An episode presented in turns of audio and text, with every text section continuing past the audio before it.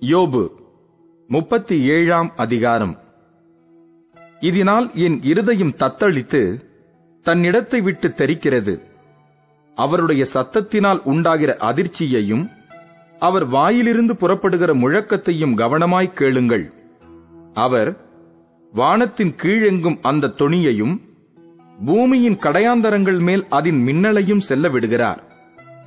அதற்கு பின்பு அவர் சத்தமாய் முழங்கி தம்முடைய மகத்துவத்தின் சத்தத்தை குமுற பண்ணுகிறார்.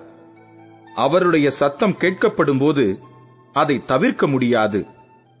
தேவன் தம்முடைய சத்தத்தை ஆச்சரியமான விதமாய் குமுற பண்ணுகிறார்.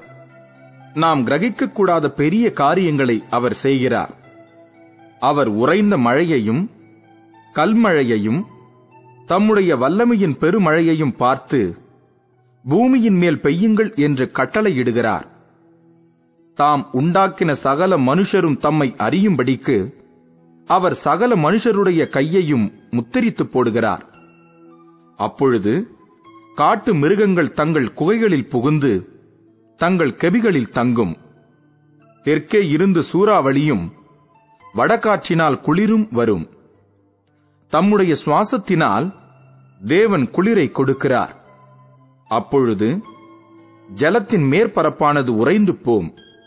அவர் நீர்த்துளிகளை மேகத்தில் ஏற்றி மின்னலினால் மேகத்தை சிதற பண்ணுகிறார் அவர் அவைகளுக்கு கட்டளையிடுகிற யாவையும் அவைகள் பூச்சக்கரத்தில் நடப்பிக்கும்படி அவர் அவைகளை தம்முடைய ஞான ஆலோசனைகளின்படியே சுற்றித் திரிய பண்ணுகிறார்.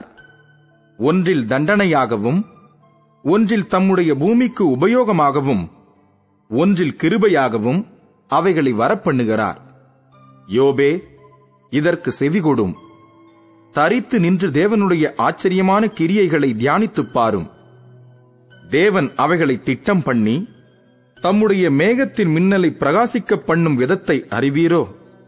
மேகங்கள் தொங்கும்படி வைக்கும் நிறையையும் பூரண ஞானமுள்ளவரின் அற்புதமான செய்கைகளையும் தென்றலினால் அவர் பூமியை அமையப் பண்ணும்போது உம்முடைய வஸ்திரங்கள் உஷ்ணமாயிருக்கும் வகையையும் அறிவீரோ?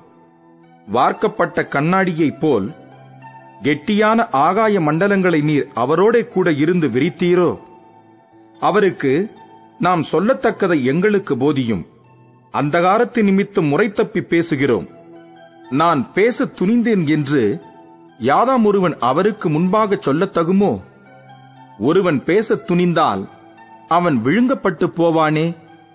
இப்போதும் காற்று வீசி ஆகாய மண்டலங்களிலுள்ள மப்பு நீங்க பண்ணியிருக்கிற சமயத்தில் வடக்கே இருந்து பொன்மயமான காந்தி வருகிற போது ஆகாய மண்டலத்திலே பிரகாசிக்கிற சூரியனை முதலாய் ஒருவரும் நோக்கி பார்க்க கூடாதே.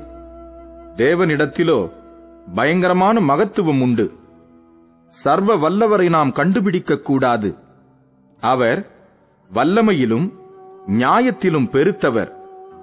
அவர் மகா நீதிபரர் அவர் ஒடுக்க மாட்டார் ஆகையால் மனுஷர் அவருக்கு பயப்பட வேண்டும். தங்கள் எண்ணத்தில் ஞானிகளாயிருக்கிற எவர்களையும் அவர் மதிக்க மாட்டார் என்றான்.